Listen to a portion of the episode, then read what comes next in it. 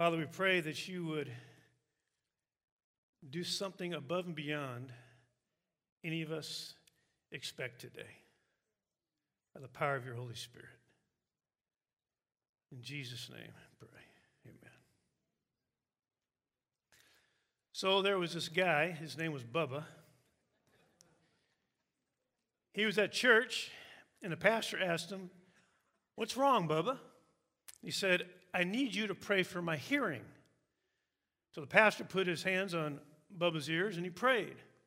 When he's done, he asked, "So how's your hearing?" And Bubba said, "I don't know. It's not till next Tuesday."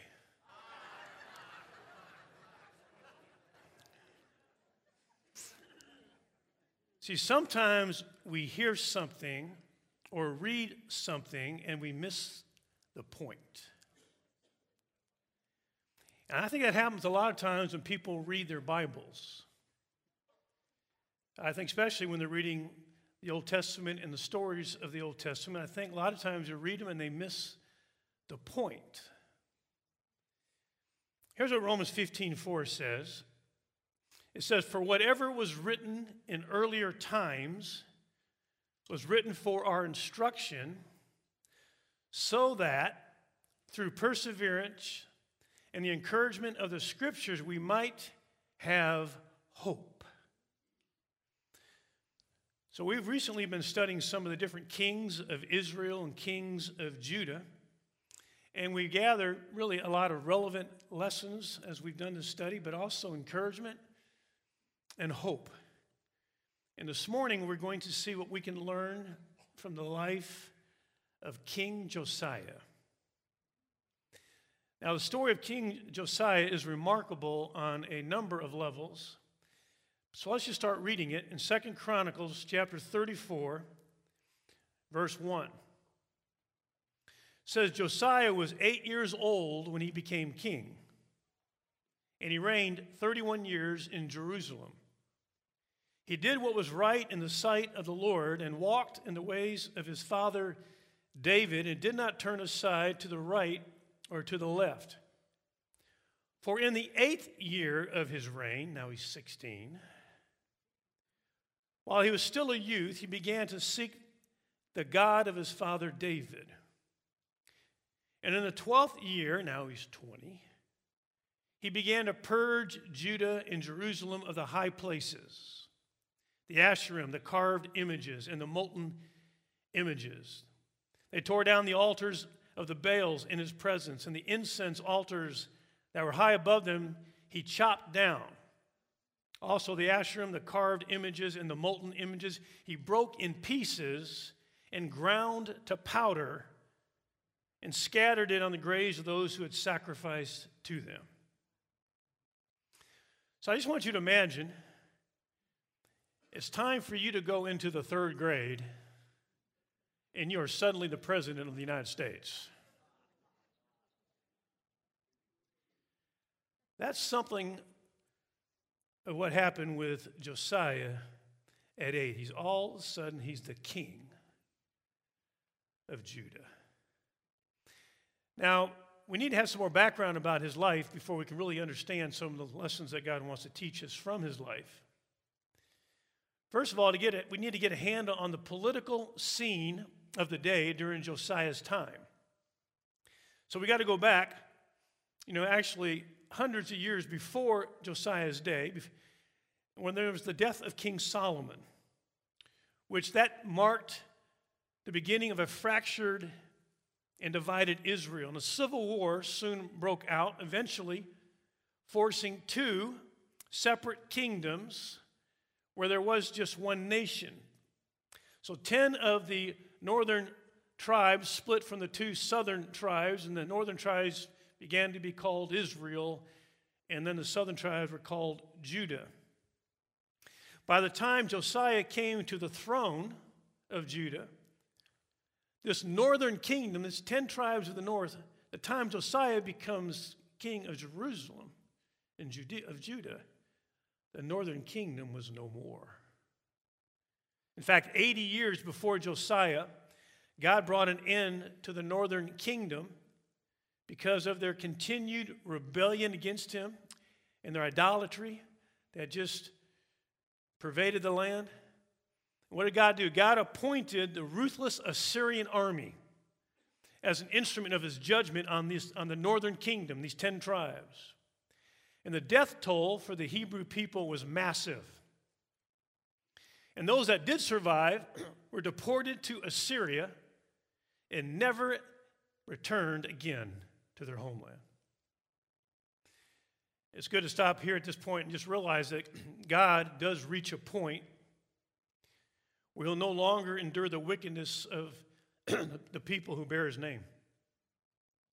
I mean, our God, who's amazingly patient, does come to a point where he just won't take it anymore. He won't endure it anymore. And I just have to interject, I think our world is quickly approaching such a time. Judgment is not far off. Now, you would think such a stunning judgment from God of the northern kingdom that the southern kingdom would wake up and realize that we better repent before that happens to us. But that's not the case. In the eight decades that followed the fall of the northern kingdom, Judah actually sank deeper and deeper and deeper into sin. And during those 8 decades, there's the prophets Micah and Zephaniah and Jeremiah and Habakkuk were all prophesying, warning Judah to repent or judgment's coming. And all that prophecy of those prophets who we have their books in our Bibles, all that was totally fell on deaf ears in Judah. So when Josiah comes as a child to the throne of Judah, he inherits a kingdom with moral anarchy, rampant idolatry as just commonplace. Let me also point out something else that was going on. So we need to understand a little bit about Josiah's personal history. Josiah's grandfather was Manasseh. Manasseh ruled in Judah for 55 years. And he led the most sinful and vile life imaginable. I mean, what would it be like, think about this, to be an 8-year-old and have your recollections of your grandfather be of a man who dedicated himself to the removing of God's word from Judah, dedicated himself to replacing the worship of God with idols? How would it affect, you think, Josiah to know his grandpa actually sacrificed some of his own children to idols? Let's read 2 Chronicles 33, verse 6 and 7. Talking about Manasseh, this is Josiah's grandfather. It said he made his sons pass through the fire in the valley of Ben-Hinnom, and he practiced witchcraft, used divination, practiced sorcery, and dealt with mediums and spiritists. He did much evil in the sight of the Lord, provoking him to anger. Then he put the carved image of the idol which he had made in the house of God. But Josiah's grandfather doesn't stop there even. He led such a wholesale slaughter of innocent people that the Bible says this in 2 Kings 21:16. It says, Manasseh shed very much innocent blood until it filled Jerusalem from one end to another. Now add to this the brief reign of Josiah's father, Ammon, who followed Manasseh's footsteps, the Bible tells us, and then was assassinated in his second year as king by the palace servants, which is why Josiah came to the throne so young. So this is the spiritual heritage handed down to Josiah. He had no godly model to follow in his immediate family. He faced an unpredictable and volatile political climate in the world. His nation was spinning out of control and was headed for the judgment of God. So the question is, what possible difference could this child make in such dire conditions? Yet before his death in battle at age 39, God used Josiah to lead his nation in one of the greatest revivals in history. Now, a study of the choices that Josiah made really is a study in the choices that you make to birth revival. So I want to walk through it. I think there's four choices that Josiah makes and Judah makes with him that caused the revival, the greatest revival that we read about in the Old Testament to happen. And these four choices, I think, are key for anyone who wants to have personal revival. If you want to see revival in our church, you want to see revival in our nation. These four decisions, these four choices are key to revival. We don't have to wonder, how do we make revival happen? The Bible tells us how to do it. Now, before we see what Josiah actually did, I want you to see this one verse that tells us what these four choices are. God gives it all to us in one verse. 2 Chronicles 7:14. If my people who are called by my name humble themselves and pray and seek my face and turn from their wicked ways, then I will hear from heaven, I will forgive their sin, and I'll heal their land. So God tells us exactly how to bring about revival, these four choices. And I just want to tell you what I think the four choices are out of that verse, because I think we see all four of them in the life of Josiah and Judah as they follow his lead. The four choices that we see in this one passage are, number one, a realization of your spiritual identity. If my people who are called by my name. There's a realization that we're his people, a realization that we're not the same as everybody else, that we are uniquely his. We are called by his name. I think there is a realization, anytime there is a revival throughout history, somewhere there was a small group of people that realized who they were.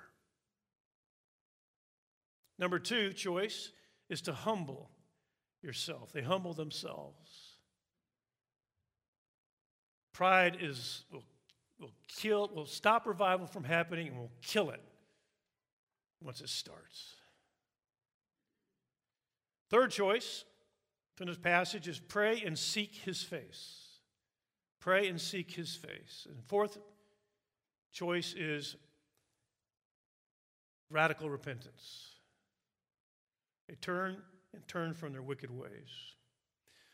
So these are the elements that lead to revival. And I've studied revivals through church history, and all four of these happen every time. Let's see how it happened with Josiah and Judah. Number one, the realization of their spiritual identity. 2 Chronicles 34, verse 2 says, he, Josiah, did right in the sight of the Lord and walked in the ways of his father David. It did not turn aside to the right or to the left. It's interesting. It doesn't talk about his father Ammon or his grandfather Manasseh. But Josiah went all the way back to David. There was some connection to the realization of who he really was, descended from, and really what his true identity was. And Judah seemed to catch on to that as well. I do believe we excuse me. I do believe we don't have a verse for this. I think that the high priest, Hilkiah, who as we read, was a godly man, probably was significant in helping Josiah understand who he was. So Josiah came to understand that he and Judah were different than the nations around them. They're different. They were God's people called by his name. I tell you, you'll never be interested in revival or transformation if that reality doesn't sink in. If we think that we're just like everybody else, if we think we're just like our unbelieving neighbors or co-workers or classmates, then if we think we're like them, then we'll probably act like them. But if the realization sinks in that, wait a second, I belong to God. I'm in God's family. I'm called by his name. And we remember who we are. I think that's the beginning of moving toward revival. The realization that we're his people called by his name. If that never registers, there won't be revival. Because there will be no reason to pursue it. So there must be a realization of our spiritual identity. We must begin by saying, by remembering who we are. We are ambassadors of Christ. We are citizens of heaven. We've been bought with the blood of Christ. The Holy Spirit lives in us. We are not like the world. We are his, called by his name. Remember who you are. There's a second element that leads to revival, and that is the choice to humble himself. After the high priest found a copy of the law, probably the book of Deuteronomy, during the renovations of the house of God under Josiah's lead, when he heard the word of God read and realized how far the people of God had drifted away, and how much they deserved the judgment of God, he rips his clothes and he begins to weep and humble himself. Let's see what it says. 2 Chronicles 34, verse 27. Here's what God says when he does that. God says to him, because your heart was tender and you humbled yourself before God when you heard his words, and because you humbled yourself before me, tore your clothes and wept before me, I truly have heard you, declares the Lord. And it goes on to say, and God says, and I will not bring judgment during your lifetime, Josiah, because I don't want you to see it. So humbling ourselves before God is a key element to moving toward revival. There's a third element we see here, and that is pray and seek God's face. 2 Chronicles 34 and verse 3. For in the 8th year of his reign, remember that's just 16 years old, while he's still a youth,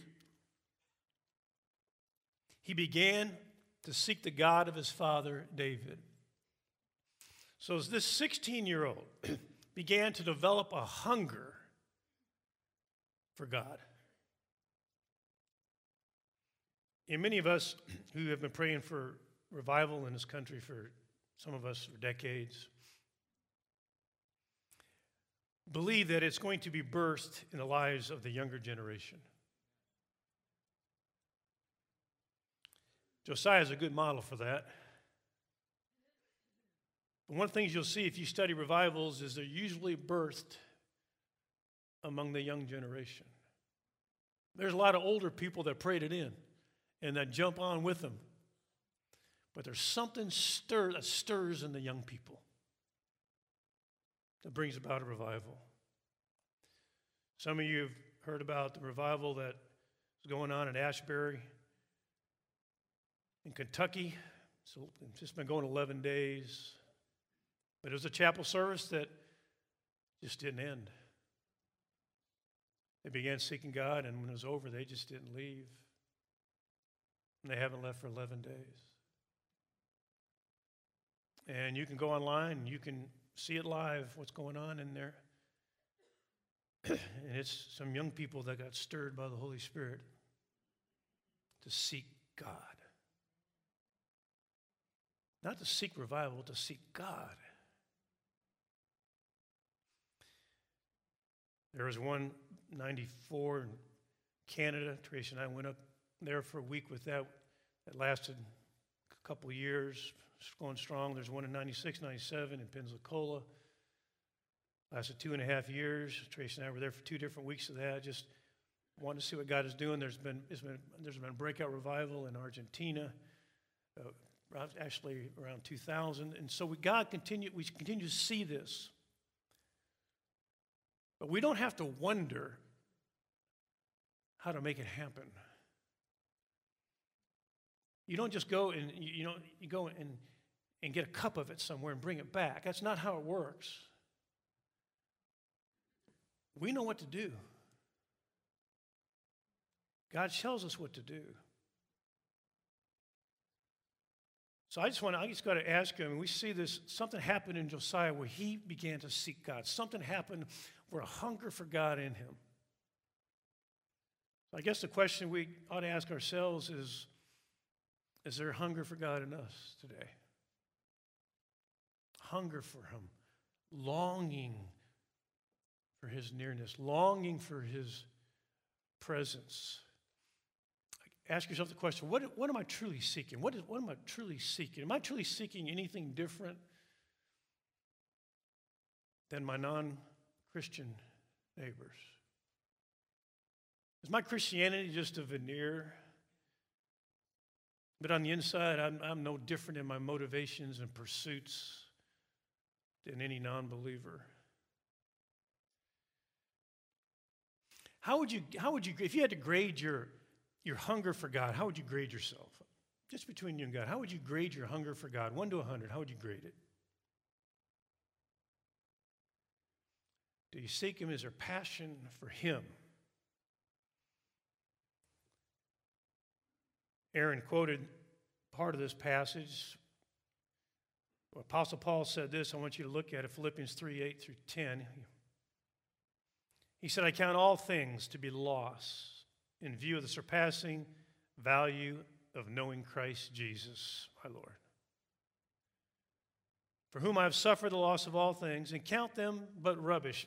Rubbish is a euphemism, the word rubbish. Better translation, some of your translations may say dung. Paul uses that word. He said, I count it all dung that I may gain Christ, that I may know him. So this is a good time just to do some personal inventory on your hunger for God today. I think good questions are to ask. I mean, is the GHOP full or is the GHOP empty? Grace House of Prayer. Are those who do come pray, are their prayers passionate or passionless? Or just a question, where are the Josiahs? Where are they today? Where are the young people who are willing to swim against the current of this culture? Against family patterns. And seek God. Just seek him, not wait for someone to plan a meeting for them. Revivals don't need someone to plan them. And they don't need someone to tell people they ought to do it. Revivals are something that people want to do. There's a hunger and a thirst where they just want this. It's easy to hold back a little bit when it comes to our spiritual life. My mother taught all of us children how to gamble. My mother was a gambler. She didn't come to Christ till later in her life, but we all learned how to gamble from my mother. We all knew that if you had a really good hand, you might risk a certain amount. But you're not sure that's going to win. You're not sure your hand is a winner. So you're not going to risk it all. It's going to risk some because you may still lose. But occasionally you get a hand that you thought, this cannot lose. This hand cannot lose. Let's say it's a royal flush, and you know it can't lose. And so you just go, I'm all in. I am all in. I know I can't lose. Everything is in. See, there's something that happens, I think, in somebody's heart where they just decide, you know what? I've been putting a little chip here and a little chip here for Jesus. But I'm holding back. I've still got lots of things I want to make sure I hold back on. But then there comes a time, and I think that's usually when revival is occurring in someone's heart, is when they just say, you know what, I'm all in. I'm all in, Jesus. I don't even know what that looks like, but I'm all in. I don't know what you're going to ask me to do tomorrow, but I'm all in. And that's what Josiah did. Josiah was all in, and Judah went all in with him. So Josiah in Jerusalem, first of all, they realized their spiritual identity and know who they are. Then they humble themselves and begin to pray and seek God's face. But then there's something else that happens, the fourth step, and that was a radical repentance. Let's listen to the summarization of Josiah's 31-year reign from 2 Kings chapter 23. It says this in verse 25. Before him there was no king like him who turned to the Lord with all his heart, with all his soul, with all his might. He's all in. So he didn't take his cues from his family. He rose above the spiritual emptiness of his home. He didn't succumb to the anti-God attitudes and godless choices of the nation around him. He rose above peer pressure at 16, swam against the current of the day, and more than anything else, he wanted to know God. He just wanted to know him. In fact, verse 3 later tells us that as he grew older, his devotion to the Lord increased so much that it was obvious to all those around him. So by the time he's 16, he determined to pursue and worship God. And that began to so mark him that the historian who writes 2 Chronicles makes a record of it. And by his 20th birthday, his character has been so shaped by God that he used his office now to institute a nationwide purge of every trace of idolatry. Let's just read it. 2 Chronicles 34, verse 3. And in the 12th year, he began to purge Judah and Jerusalem of the high places, the Ashram, the carved images, and the molten images. They tore down the altars of the Baals in his presence, and the incense altars that were high above them. He chopped down also the Ashram, the carved images, and the molten images. He broke in pieces and ground to powder and scattered on the ground of those who had sacrificed to them. There's radical repentance here. And I'm just, here's I think, now I don't have a golden calf. This is the closest I could come.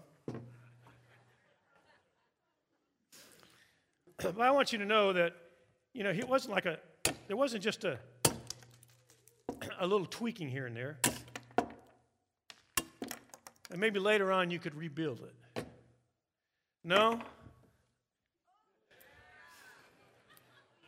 He grinds it down to powder. There is no way to bring idolatry back when he's done. No way. So here's my question. Is there something that, what would radical repentance look like in your life? In your life? Is there some relationship that you just kind of, you know, don't really just totally just, you know, break off 100% that you ought to? Is there some habit you kind of hold on to and you feel bad about it, but you go back to it and you don't demolish it? Is there some pursuit that you say, you know what, I'm going to cut that off in a way I can never pursue it again? So that's radical repentance. And that's what they did in Judah. Then there's these evidences. I want to give you three evidences of revival. If you want to know has revival occurred, here's three evidences. And I'll summarize these in light of time. The first one is a restoration of true worship. They restored the temple. The temple needed to be restored for the last couple hundred years, and he restores it. Why? So they can become a worshiping people. There will be something, an evidence of revival is people that just want to worship. You don't have to talk them into it. You don't have to ought them into it. They just want to worship. The second thing is, after they found the scroll of the law in the temple as they're renovating it, they discover the Word of God. Interestingly enough, the Word of God lost in the house of God, which is happening in lots of liberal churches. But there's a restoration of the authority of the Bible. The Bible, the Word of God is read, and everybody decides they're going to follow it. And so one of the evidences of revival is that the people of God are back under the authority of the Word of God. Not just to hear it, but to do it. Whatever it says, we'll do. We'll do it. Tell us what it says, we'll do it. So there's a restoration of true worship. There's a restoration of the authority of the Bible. And thirdly, there's a restoration of celebration in the community because they celebrate the Passover feast together in 2 Chronicles chapter 35. And as they celebrate it, they come together to have a celebration, but there's a restoration of community with the people of God gathering together. And I think that's the third evidence of revival is the people of God just want to get together. You don't have to convince them that they ought to be in a life group or small group. They just want to gather together. They want community. So there's worship, there's authority of the Bible, there's a restoration of community. These are evidences of a revived people. As we close here, I want to ask our youth, our college age, and our young adults in this service. I know most of them will be in the second service, but I know there's some here. I want to ask you, are there any of you that long for revival? Do we have any young people here that long for revival? Let's stand.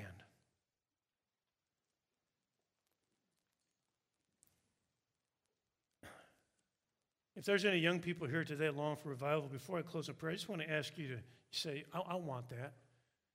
You're a teenager, you're 20-something, 30-something. Say, I want that. If that's you, I want you to just come down, slip out of your seat and just come down here before we close.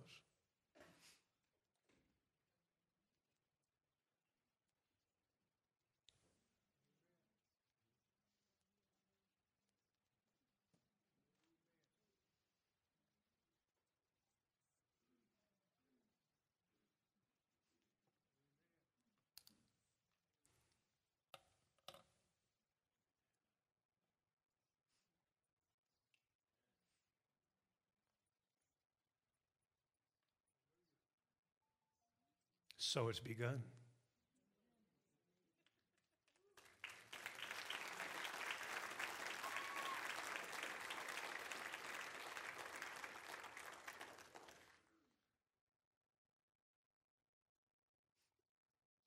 Father, you know every heart here, you know, Lord, our longings. We're asking you to stir the passion of our heart with affection for God. Stir our hearts with passion, the affection of Jesus Christ. Lord, we pray for this. We ask for this. Stir us. Even today, as you're stirring this very moment, stir us more. I pray, Lord, that for those GHOP groups that begin to build and overflow until they can't meet in GHOP rooms, they can't meet in the loft, we got to start meeting in here, Lord, because we don't have enough room anywhere else. It means we're praying for that. So what you are doing here, Lord, these are those who are saying, we want this, Lord. We want it. And so, Lord, you want it more than we want it. So we're asking you to help it happen. We pray, Lord, for just to set our hearts aflame with passion for you. And I pray, Lord, for those that you are calling to begin to just invite and initiate into gatherings, Lord, that stir, Lord. And this won't be, you know, people being, you know, guilted into it, Lord. There'll be just something stirring in them. They just want this. They want you. They want you. So, Lord, we just end this service by saying, Lord, we want you. We want more. We pray, Lord, now you would go ahead and lead how that happens. And we pray in Jesus' name. Amen. Amen. Let me encourage you guys. Praise God. As I was praying about this, I saw the fires beginning to light in the GHOP. So light the fires in the GHOP and let it overflow. Let it overflow into the services. Amen. Give all of them a hand, guys. Praise God. Praise God.